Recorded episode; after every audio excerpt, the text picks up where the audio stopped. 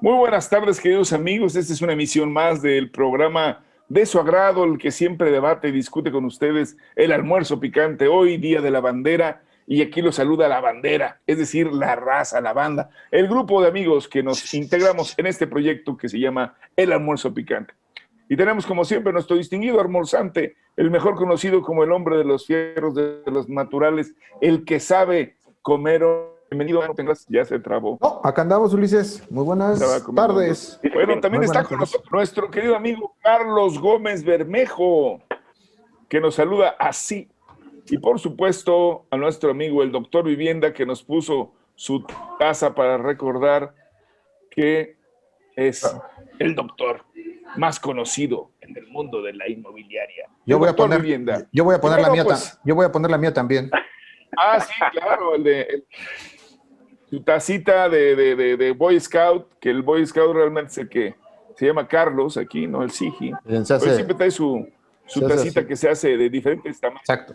La, tacita es la que se puede llevar en el metro, Muy bien, pues bueno, en el pecero. Compañeros, los que nos están oyendo y nos están compartiendo con nosotros, el día de hoy hablaremos de temas bien interesantes.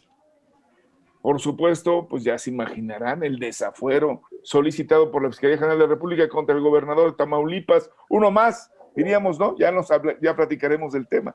Hablaremos también de cómo está descendiendo de manera sorpresiva el COVID en, las, en los contagios, pero no se confíe. Y del tema, por supuesto, de las vacunas. Ya vieron cómo está la cosa allá en Ecatepec. De eso hablaremos también de la visita del presidente de Argentina a México y los resultados y los acuerdos son muy importantes y también hablaremos, entre otras cosas, de algunas iniciativas y reportes como la reforma del Código Penal, que le llamaron la ley Ingrid, sobre un tema de las imágenes, y otro sobre la posibilidad de reuniones virtuales de los condominios. Esto y más en el almuerzo picante.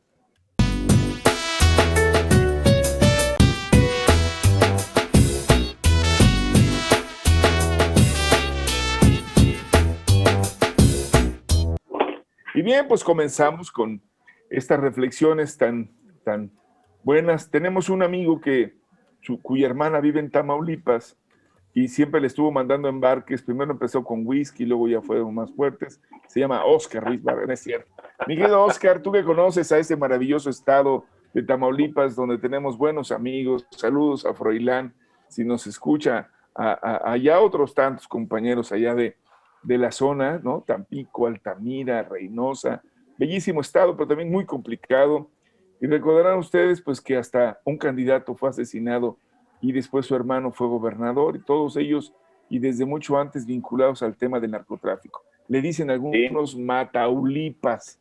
Pero, pues, Oscar, que es esa tierra como parte de tu formación, ¿Cómo ves este tema, mano? ¿Con cabeza? ¿Rodará la cabeza de vaca? Pues primero quiero enviarles un saludo a ustedes, por supuesto, mi buen Ulises y Carlos, a nuestro auditorio. Y este, bueno, un saludo también a la gente bonita de Tamaulipas, recordando la Laguna del Carpintero, aquellos eh, eh, eventos en el Club Regatas eh, de Tampico y también pues, muchísimos torneos eh, que se realizaban a nivel mundial. Sábado, sábado. Sábado por la noche. No, los eh, torneos de, de, Pesca de, sábado.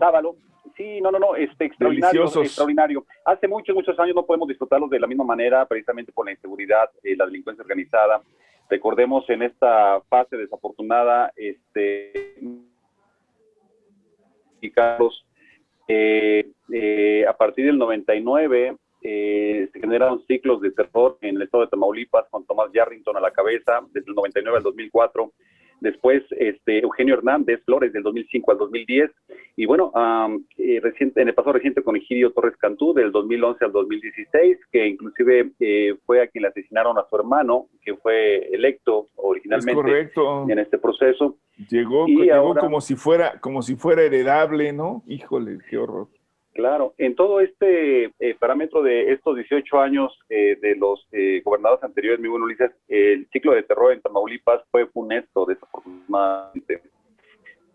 Tuvimos secuestros a empresarios, a ganaderos, mucha gente emigró a los Estados Unidos de Norteamérica y algunas otras partes del interior de la República u otros puntos eh, del planeta por eh, precisamente el riesgo al que se enfrentaban de manera permanente y parecía que no había manera de parar este, la delincuencia.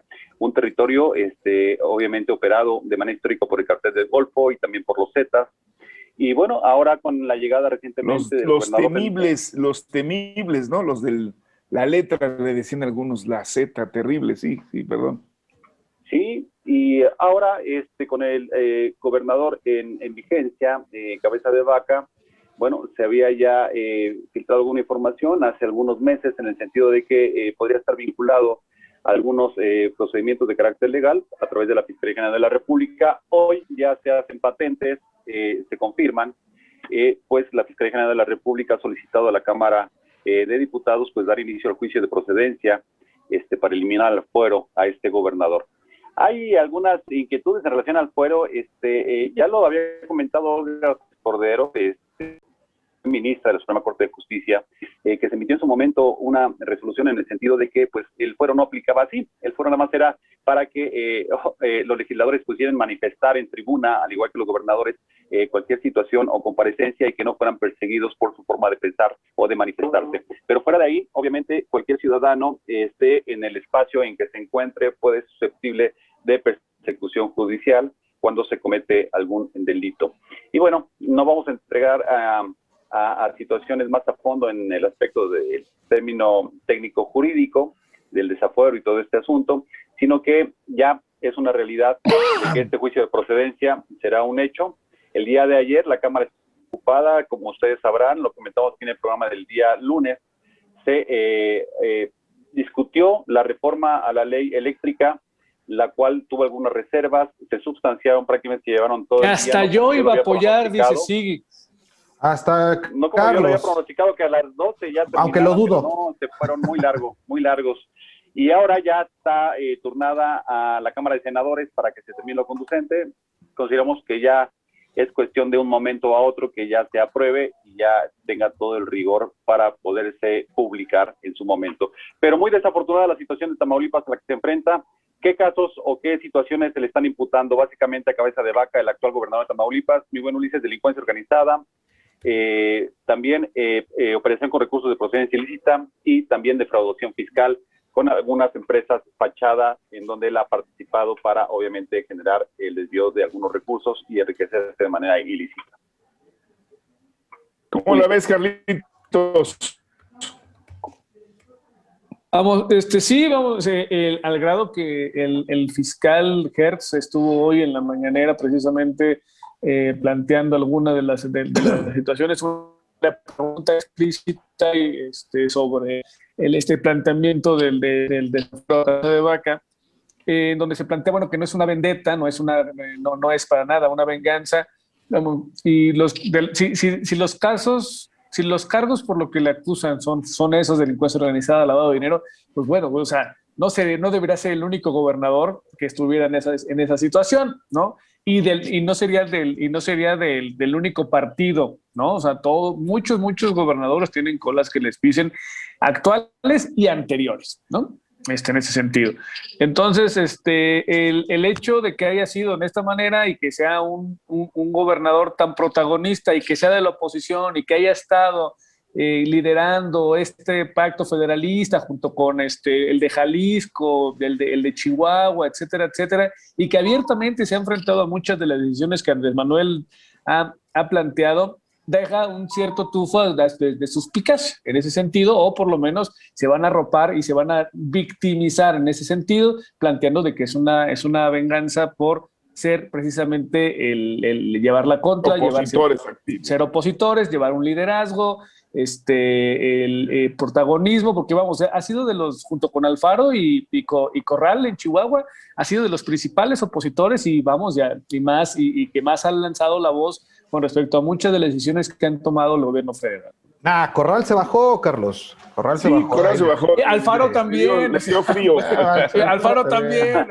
a ver, pero tú no defiendes al michoacano, Sigi. Tú no lo defiendes. ¿Tú cómo lo ¿Al Aureoles, al conejo? ¿Llegará, llegará, digamos, por lo menos a criticarlo por conejo?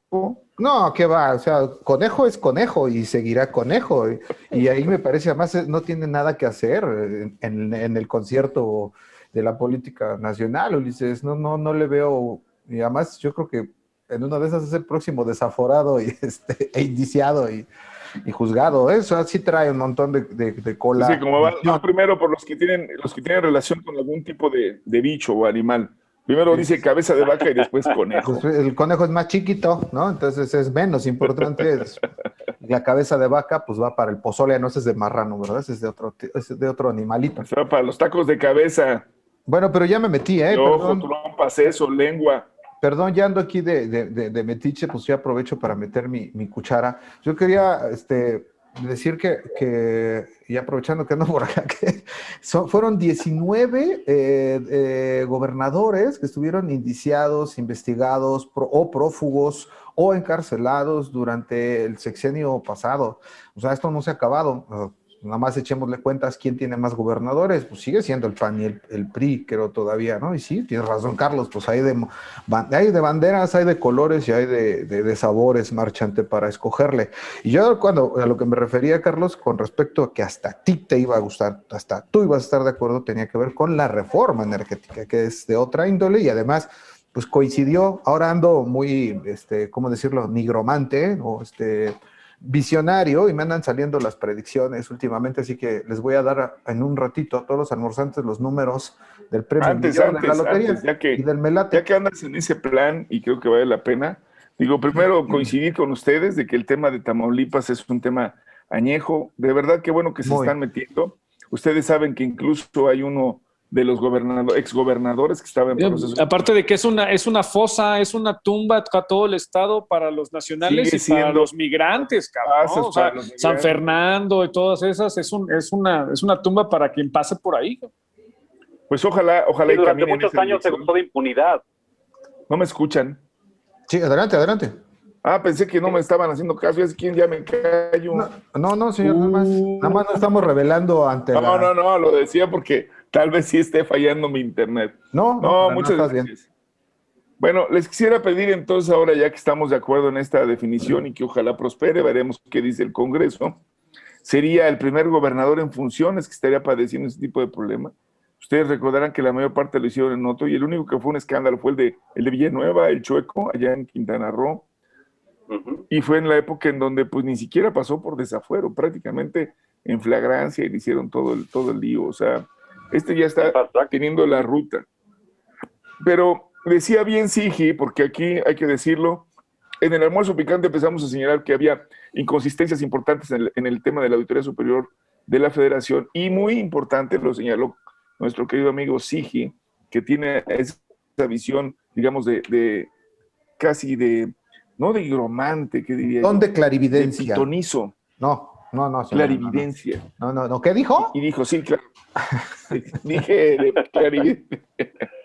dije pitonizo, no, no, no, necio. No, no. Sino la, la posibilidad de ver usted el futuro. No, lo dijo muy bien y lo señaló correctamente, que sobre todo en el caso de, la, de, los cálculos sobre la, el tema del aeropuerto se había excedido, porque no corresponde a la auditoría sino revisar lo que está sucediendo, no lo que podría pasar. Y ya el análisis de los impactos iba a ser otro. Así que estamos seguros de que te escucharon, Sigi, y ya han empezado a corregir.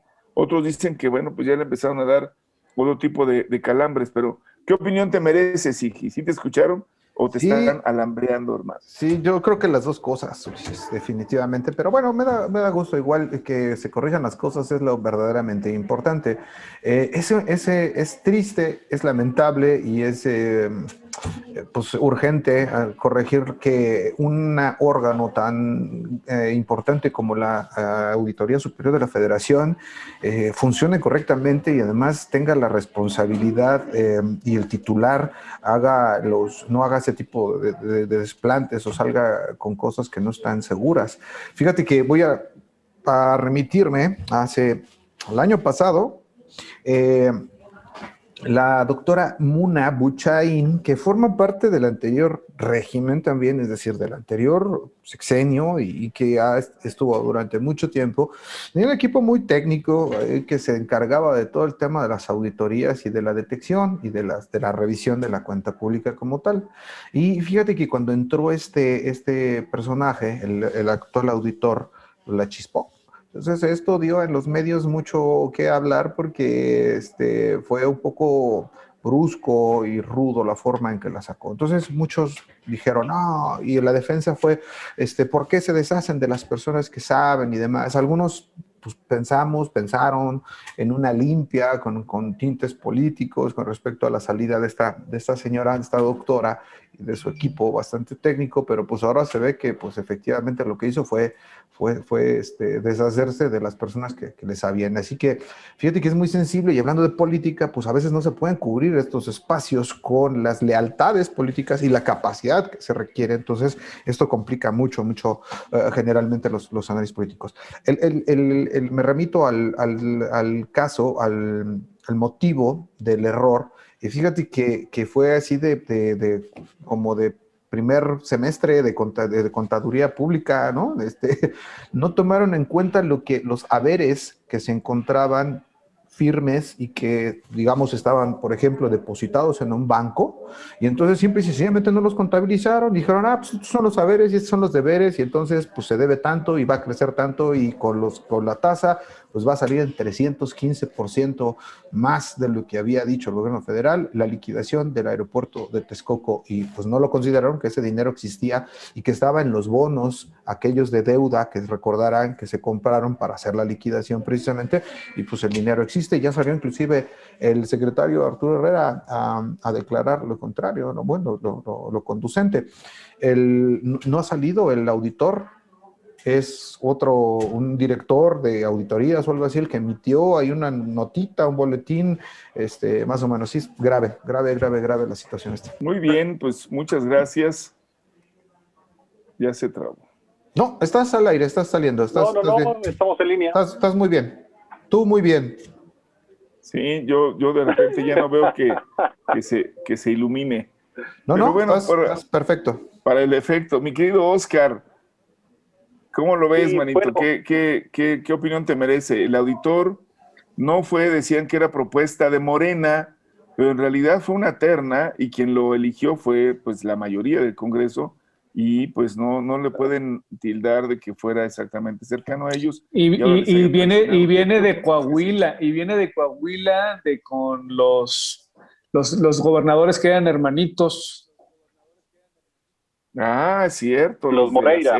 Los Moreira. Exactamente. Los Moreira. Los hermanos Rigual. Uno caco y otro igual. Una de las ventajas que presenta el hecho del procedimiento a través del cual se elige al auditor superior de la federación es que nos da mayor certeza y una mayor autonomía, por supuesto, en el desarrollo de las funciones. Esto, en, efecto, es eh, designar una terna a través de la cual el, el Congreso señala a quien puede tener mayores capacidades, atribuciones y posibilidad de desempeñar un mejor papel en este sentido. Eh, fue electo de, en este, en este, dentro de este proceso. Lo desafortunado es básicamente eh, que eh, se desdiga, pero el hecho de haberse desdicho en un primer momento le da cierta posibilidad de maniobrabilidad, aunque desacredita de alguna manera un órgano que había venido interviniendo de manera eficiente para el gobierno federal en el de desarrollo, de la clarificación de la cuenta pública. Luego entonces creo que estamos ante un panorama que después de esto se le debilita eh, de manera importante. No es la misma posición, este, haciendo una analogía con lo que pasó con Santiago Nieto en la administración pasada, el titular de la unidad eh, de inteligencia financiera, que recordemos que desafortunadamente en la administración anterior de Peña Nieto, pues obviamente se, le, se les dio las gracias porque no estaba atendiendo a los intereses del gobierno en turno. Es una situación completamente diferente y creo que aquí eh, le ganó un poco la suspicacia y el anticiparse en la información y no haber realizado el procedimiento, como bien lo comentamos en el programa pasado, desahogarlo conforme a lo que marcaban los cánones de la Auditoría Superior de la Federación. Ulises. Pues quedaríamos nada más en señalar que esto todavía va a dar un poco de qué hablar, ¿verdad? Pero ya empezó, digamos, a quedar en claro que pues no fue muy afortunado, como bien lo han comentado, el que se dieran a dar a conocer estos hallazgos como ya finales o definitivos cuando todavía estaban en proceso de análisis y respuesta y cuando todavía hay que hacer algunos procesos que llamaría bien el buen camarada Sigi, pues de conciliación y casi de primera base, ¿no? Sobre conocer qué es lo que estaban haciendo, cómo estaban haciendo los cálculos hacia dónde iban. Y bueno, pues así las cosas. Pasemos ahora al tema que también tenemos en puerta. Sigi, nos estabas hablando de una disminución notable del tema de la pandemia y sobre todo yo quisiera que aquí lo relacionáramos porque ya tenemos vacunas y hay un contraste importante entre lo que se hace en algunas eh, ciudades como la nuestra respecto a lo que se hace en municipios como el de Catepec. Adelante, Sigi. Sí, Ulises, es de llamar la atención. Ya habrá tiempo de, de, hacer los comentarios con respecto al municipio de Catepec. Yo me enteré en realidad por los compañeros, por Carlos y, y Oscar, y, por ti hace, hace un momento, pero pues bueno, ya lo comentaremos. Miren, esta es la curva para muy rápido y pronta referencia, como dicen los, los, los abogados.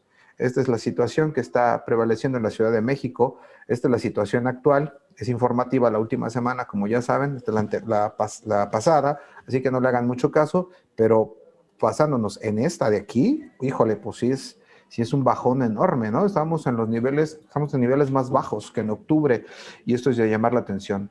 Eh, por supuesto, faltan algunos eh, eh, eventos importantes, ya hablaremos de ellos también, habrá oportunidad. Vamos a ver muy rápidamente el tema de la Ciudad de México, cómo está esta dichosa curva, y mientras les digo que en Ecatepec, cuando se está vacunando, ya ustedes saben, llegó la Sputnik, eh, eh, es importante mencionar, pues que tenemos ya, gana el primer país que COVAX le entrega 600 mil vacunas en este esfuerzo de hacer las cosas, este, de, que no se... Eh, o sea, gana, gana. Gana, ganar, ganar, ¿no? Entonces, así gana, gana, Y es, así es la, ceremonia, ganar, ganar, ganar, ¿no? Así, así más o menos, 600 mil de COVAX. Y es la primera es, es, es, emocionante y es lamentable al mismo tiempo. Después de tanto tiempo, desde que empezó en diciembre Inglaterra a vacunar, fue uno de los primeros países que Israel tiene pues, más del 50% de su población vacunada, pues tenemos este, eh, este, este, caso de, que de, este país africano que apenas está recibiendo 600 mil vacunas de parte de COVAX por primera vez. Pero bueno, afortunadamente ya hay algo. Y este esfuerzo ha sido, no ha sido en vano y recordemos que el gobierno de la Ciudad de México, bueno, la, perdón, el gobierno de, federal lo impulsó en las Naciones Unidas para evitarlo. El, el, el presidente de Argentina, eh, Fernández, también eh, eh, hizo declaraciones al respecto, ¿no? Se pronunció porque los países desarrollados no, no acaparen a las vacunas. Fíjense, algunos datos muy rápidos. Más de 200 millones de dosis de vacunas contra el coronavirus fueron administradas en 107 países y territorios, solo 107 países. El 45% de las dosis fueron inyectadas en los países ricos del G7, Estados Unidos, Canadá, Francia, Reino Unido, Alemania, Italia y Japón casi el 50% de la aplicación de vacunas están en estos siete países. Solo albergan 10% de la población mundial. O sea, es obsceno, de verdad, lo que está pasando con el tema de las vacunas. Y acá rasgándonos las vestiduras. Y es que el gobierno no nos cumple y nos hace formarnos cuatro horas, dice el doctorazo Sergio Aguayo mientras le manda un reporte a la DEA. Ah, no, ¿verdad? Eso es otra cosa, perdón, perdón, me fui del tema. a la CIA, a la CIA. A la CIA, perdón. Según un recuento de la AFP, eh, a partir de dichas fuentes oficiales, hasta el sábado eh, eh, sumaban un total de 201 mil 201.042, 149 mil dosis administradas. Pero esta cifra de vacunas inyectadas es inferior a la real, ya que dos países importantes, Rusia y China, todavía no reportan. En fin, es terrible lo que está sucediendo con, la, con, la, con el tema de la vacunación. Eh, nos van a llegar algunas vacunas de COVAX, eh, Sinovac ya está, ya, está llegando, la vacuna de China, este, en fin. ¿Y por qué lo lanzamos ahí mismo, mi querido Carlos, y nos comentas, entre otras cosas, de la visita del presidente de Argentina y este pues, pronunciamiento claramente de llamado a la, a la ONU y de a otros países y al resto del mundo sobre el tema de las vacunas. Cuéntanos, Carlitos. Ah, muchas gracias. Sí, es importante que, Alfredo, que Alberto Fernández, Alfredo Fernández ande por acá, ¿no? Este, eh, ya, fue, ya fue a la Condesa a ver a la gran comunidad argentino que, está aquí, que están aquí, ¿no? El 90%. Eh, el 90% de la comunidad argentina que se encuentra en la Condesa. Este, y el otro 10% está en la Roma. Exacto. Es una, la, Narvarte, en la Narvarte con tus amigos venezolanos. Ah, no, eso es, ahí, tierra venezolana. Es una, es una visita importante por lo que en, el caso concreto de la geopolítica de las vacunas. Hay que recordar que precisamente es la, la, alianza que se tiene entre, los, entre el laboratorio argentino y, y este, que produjo la sustancia misma que se está envasando en los laboratorios Liomont, aquí en, en, en, la zona urbana de la Ciudad de México, eh, con la, la, la, receta, la fórmula de AstraZeneca y con lana de Carlos Slim, que curiosamente, aparte de ser el hombre más rico de este país, también es uno de los principales inversionistas en Argentina con su, eh, eh, con su, con su rama de, telecomunicaciones. Se las puso Exactamente y, las telecomunicaciones. Fue una visita relámpago, ¿no? Este, eh, con algunas notas de color, en el sentido de que pues, en el avión que llegó este, no lo tiene ni Obama, nada más lo tiene Leonel Messi, porque el avión pertenece precisamente al astro argentino del fútbol. Este, y el, el, los, hoy, hoy, dio un discurso interesante en, la, en, el seno del Senado, en el sentido de estrechar estos vínculos este, entre ambas potencias, eh, como que son junto con Brasil, tal vez las, figuras más visibles del, continente del continente latinoamericano, o por lo menos de la América que habla español, que habla latín, ¿no? Este, que habla una lengua, una lengua latina, son, siempre han sido las tres cabezas. Eh, eh, hay una polémica entre Argentina y Brasil, digamos, eh, histórica, ¿no? Brasil tiene una geopolítica también muy, muy agresiva, muy, muy, muy, muy echada para adelante. Y entonces el estrechar los vínculos con el gobierno, aparte de que son más o menos del, mismo sesgo político, ¿no? Esta segunda ola de los nacionalismos latinoamericanos que vivimos hacia unos 15, 20 años atrás. En el caso de, Argentina, después del default a principios de este siglo y con los subsecuentes gobiernos hasta que llegaron los Kirchner, eh, en el eh, que vamos, que ahora Cristina es la vicepresidenta, creo, ¿no? del actual presidente Fernández este, en, Argentina. Y parece que hay un, segundo, una segunda ola de estos, de estos gobiernos progresistas nacionalistas latinoamericanos. Tenemos el caso de, de Argentina, tenemos el caso nuestro, obviamente, eh, y el partido de Evo que regresa en Bolivia, por ejemplo. Evo regresa en Bolivia, Ecuador, Ecuador, entonces es un, segundo segundo aire de estos, de estos Brasil, no. no digo para las eh, otras. De estos Ah, de, de, estos nacionalismos latinoamericanos. Entonces, la alianza entre México y Argentina históricamente ha sido muy fructífera y espero que entonces se pueda fortalecer de, de mejor manera en esta visita de Fernández. ¿Y cómo la ves, Oscarito? ¿Cuál sería tu aporte sobre estos temas tan importantes como las vacunas, el tema internacional y, por supuesto, pues los trabajos y los esfuerzos de nuestros gobiernos locales y municipales para llevar la vacuna a los ciudadanos? Pues nuevamente subir al estrado el llamado a la ONU para que sea un órgano mediador e intermediario entre este proceso de democratizar la, la vacuna a nivel global y que obviamente no acaparen los vecinos que eh, países eh, en general que tienen una mayor potestad económica. Por otra parte, bueno, aprovechó Andrés Manuel para llevarse de visita a Fernández a eh, el estado de Guerrero, en el municipio de Iguala, específicamente en el cerro de Huahue. Este, recordemos que ahí está el punto de la cuna de la bandera, esta asta este, monumental que mide nada más monumental. que nada 110 metros de alto y es una bandera impresionante, impresionante. He tenido la oportunidad de estar ahí en varias ocasiones, 55 metros de largo por 31 de ancho. Nada más superada recientemente por la bandera de eh, Tayikistán, que está en Asia Central, y nada más se supera a, la bandera monumental de México por 15 metros cuadrados. La de allá mide 60 metros por 30 metros y pesa la de allá 700 kilos. La de acá es un poco más ligera, por el tipo de tela empleada, pesa cerca de, de 200 kilos, el peso de los cuatro puntos, ah, ¿verdad? Entonces, oh. eh, eh, eh, es todo un acontecer, ¿eh? Se lo recomiendo. ¿Cómo sabes? ¿Cómo sabes, Oscarito? Además de vivienda de banderas. Oye, y le recomiendo a todos nuestros auditores almorzantes que en cuanto tengan oportunidad y las condiciones sanitarias lo permitan, vayan a ver y a visitar este, el bellísimo estado de Guerrero, el municipio de Iguala, y se den una vuelta para ver y valorar esta extraordinaria bandera monumental nacional. Es toda una obra de arte. Desde el listamiento es, es todo un caso, es todo un bueno, caso. tenemos, aquí, tenemos aquí dos banderas monumentales, la del Zócalo y la que está ubicada sobre Periférico y a la altura de San Jerónimo. Recordarán ustedes que son importantes y tenemos también otras banderas en el país de este, de este carácter monumental. Hay una en Chihuahua, hay la de, la de Tijuana, está la de Campo Marte. Pero, bueno, creo que con todo hay que hacer, hay que hacer lo necesario para honrar nuestros, nuestros símbolos patrios y por supuesto también para hacer posible que se proyecte la idea de que todas las naciones deben de tener el acceso a la vacuna y que sería una de las condiciones más terribles el de procurar en un ánimo nacionalista o en un ánimo de proteccionismo que están ejerciendo las naciones poderosas sobre el resto del mundo, que fueran ellos primero y al final los únicos que recibieran antes la vacuna. Sí, Carlos.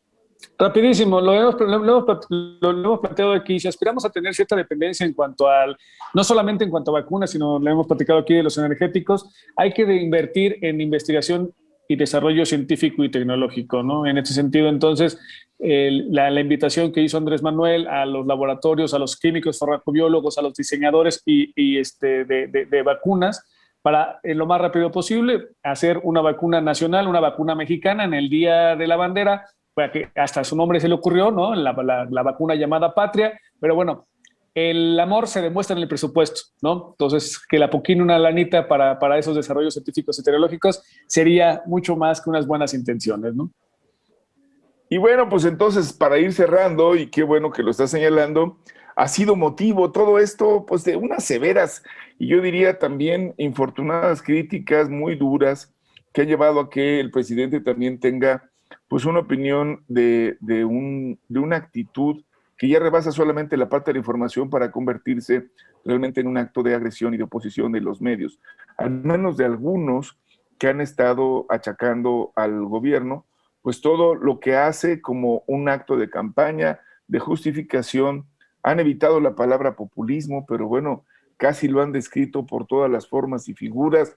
¿Qué opinión les merece, mis queridos amigos, que ahora pues ya en todo y con todo pues si se llama patria la vacuna, qué bárbaro. Si la van a entregar es por motivos electorales. Si se va a declarar y hacer una gira, también lo tiene. O sea, estamos realmente bajo una, está bajo un asedio, diría yo, desde los medios. ¿Qué opinión te merece, Sigi? Ulises, eh, pues mira, creo que es algo que no mueve a sorpresa, por lo menos no a mí.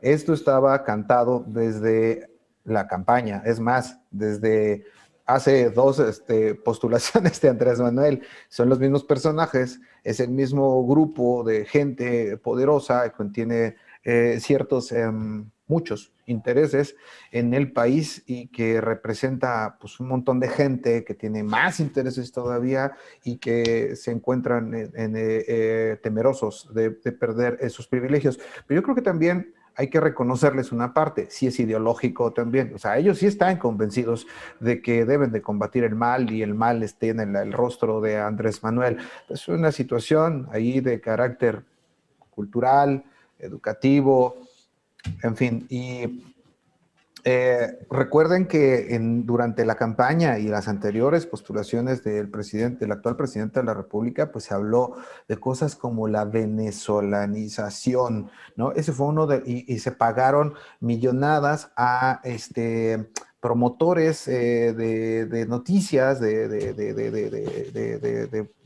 ideas eh, internacionales que cobraron millonadas y las pagaron ellos, ¿no? La misma gente de Reforma, la misma gente de la Universidad. Un montón de bots en su, en su momento, ¿no? Un es correcto. Es, y fue un escándalo, Oscar, lo de los bots es, resonó internacionalmente casi del mismo tamaño de los bots rusos con respecto a este... A la, a la intervención en la elección, bueno, la eh, supuesta intervención. La, la, la, de Trump, por supuesto. Entonces, sí. eh, esto, esto salió a la luz y se comprobó por muchas empresas y muchos eh, eh, eh, privados de la intervención de estos, de estos bots. Entonces, han estado en esa situación. A mí me parece, me parece que deben de estar muy enojados porque la mayoría de las cosas no les ha salido sus predicciones, sus amenazas de esto de venezolanización, de la pobreza, de la caída del peso, de el enojo, hasta el enojo de Biden, ¿no? Este, y de, y de que no le iba a traer. Bueno, esperaban, esperaban casi que Biden al otro día nos invadiera, decían algunos. Así lo pidieron. ¿Cómo la ves, mi querido Oscarito? Tenemos nada más cuatro minutos, si puedes hacerlo en medio minuto, gracias. Ah. Muy bien, estamos de acuerdo contigo. Ahora, Oye, bueno, Ulises, mi participación la dejo para poder este, comentar que ya está eh, la Procuraduría Social emitió una propuesta para el protocolo de celebración de asambleas virtuales en los condominios de la Ciudad de México. Eh, propuesta que era sumamente importante porque eh, muchos de los condominios en la ciudad, cerca del de, eh, 50% del parque habitacional en la ciudad ya está bajo el régimen de propiedad en condominio, recordemos. Y esto implica, esto urge, eh, porque las asambleas tienen que continuar con sus procesos de toma de acuerdos, de decisiones para la administración, operación, mantenimiento y conservación de las áreas, bienes y servicios del condominio. Si en las asambleas no se puede tomar acuerdos, no se pueden hacer ajustes en las cuotas y tomar resoluciones de carácter importante. Entonces, bueno, ya está esta propuesta a partir del día de ayer publicada en la Gaceta Oficial de la Ciudad de México y les a través de una plataforma, se llama, la plataforma es llave.cdmx.gov.mx y los condominios, eh, más bien eh, a través de su representación, los condominios deben de llevar a cabo a través del administrador o del comité de vigilancia la propuesta vía electrónica en formato PDF para su convocatoria y su orden del día. Será calificada obviamente por la, por la Procuraduría Social y en este sentido tendrá que ser enviada con 10 días de anticipación para su publicación, obviamente en los medios electrónicos y su eventual desahogo. Me parece que es una buena noticia Pues para la está. ciudad y este ejemplo debe llevarlo muchos estados de la República Mexicana. Pues perfecto, yo creo que debemos de mantenerlo y qué bueno que está esta comunicación y qué bueno que siguen los temas. Vamos a ver una, una evaluación de la gestión de esta pandemia. Vamos a tener que hacer una evaluación también de cómo han reaccionado los medios. Ayer decía el presidente de Argentina que también fue un escándalo en los medios el que estuvieran, el que él se hubiera vacunado. Primero no querían que se vacunara, que no servía la vacuna y después dijo, bueno, ya que me, me vacuno yo para que vean que sí funciona y no me va a pasar nada. Y ahora, denos la vacuna a todos. Ha sido, ha sido realmente un tema, los medios, la participación, los actores. Pero bueno, ya nos tenemos que ir. Yo Y mira que Andrés, Andrés criticó ese tipo de, de, este, de- espectáculos, diciendo que eran fantoches los presidentes que se estaban vacunando, que se saltaban Sí, la fila. revés. Eh, Sí, exactamente. O sea, y mira que su Pero cuate, ya explicó, y ya explicó, ya explicó por qué y por qué lo tuvo que hacer. Y aquí ha sido al revés. ¿Por qué se han enfermado los servidores públicos? Porque no se vacunaron antes que los demás. Y bueno, pues así está, ¿no? Es el tema mediático. Les recuerdo a todos nuestros almorzantes, a los que nos siguen, a los que están ahí, por favor, seguimos en la promoción de la iniciativa para modificar la tarifa DAC. Por favor, hagan lo necesario, entren, ahí está la página de internet, síganos escuchando, estamos, por supuesto, en Spotify, estamos en YouTube, estamos en Facebook, Twitter. Twitter, y bueno, pues por favor, echémosle a andar, ya andamos cerca de tener casi los este, cuatro firmantes abajo, no, ya vamos. Y lo, más, los y, lo, firmantes. y lo más Que somos nosotros. Se acabó. Queremos que nos oigan con el corazón. Y, Y pues, para eso también. estamos y siguen recordándose. No, bajen la guardia, compañeros, nos vamos, por favor, pónganse sus efectivas, síganse cuidando. Los que ya se están vacunando, bienvenidos, hagan lo necesario, atiendan. Aquí en la ciudad ha estado